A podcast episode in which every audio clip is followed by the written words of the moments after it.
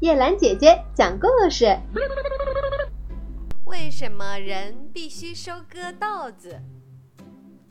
古时候，人们过着很幸福的生活，粮食非常充足，人们不需要亲自到田里种稻子，也不需要进行管理、收获等劳动，稻子自己会成长。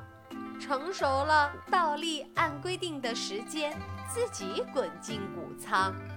这样方便的事一直持续了很久。后来，人们中间出现了一个啥也不干、整天睡大觉的懒汉，才使情况发生了变化。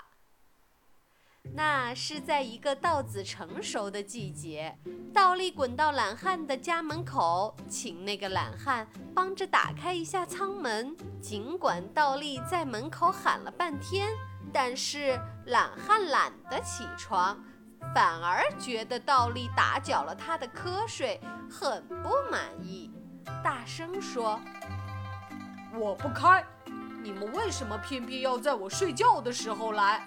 你们先回去吧，明天中午再来。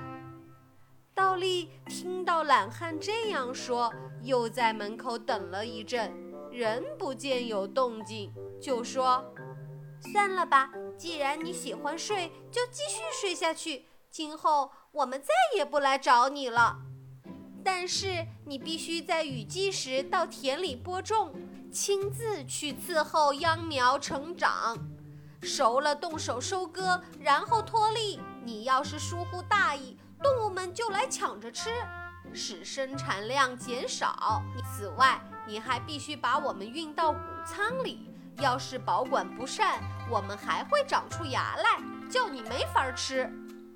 倒立说完后，就各自回到了田里。从那以后，人们要吃饭，就必须到田里播种。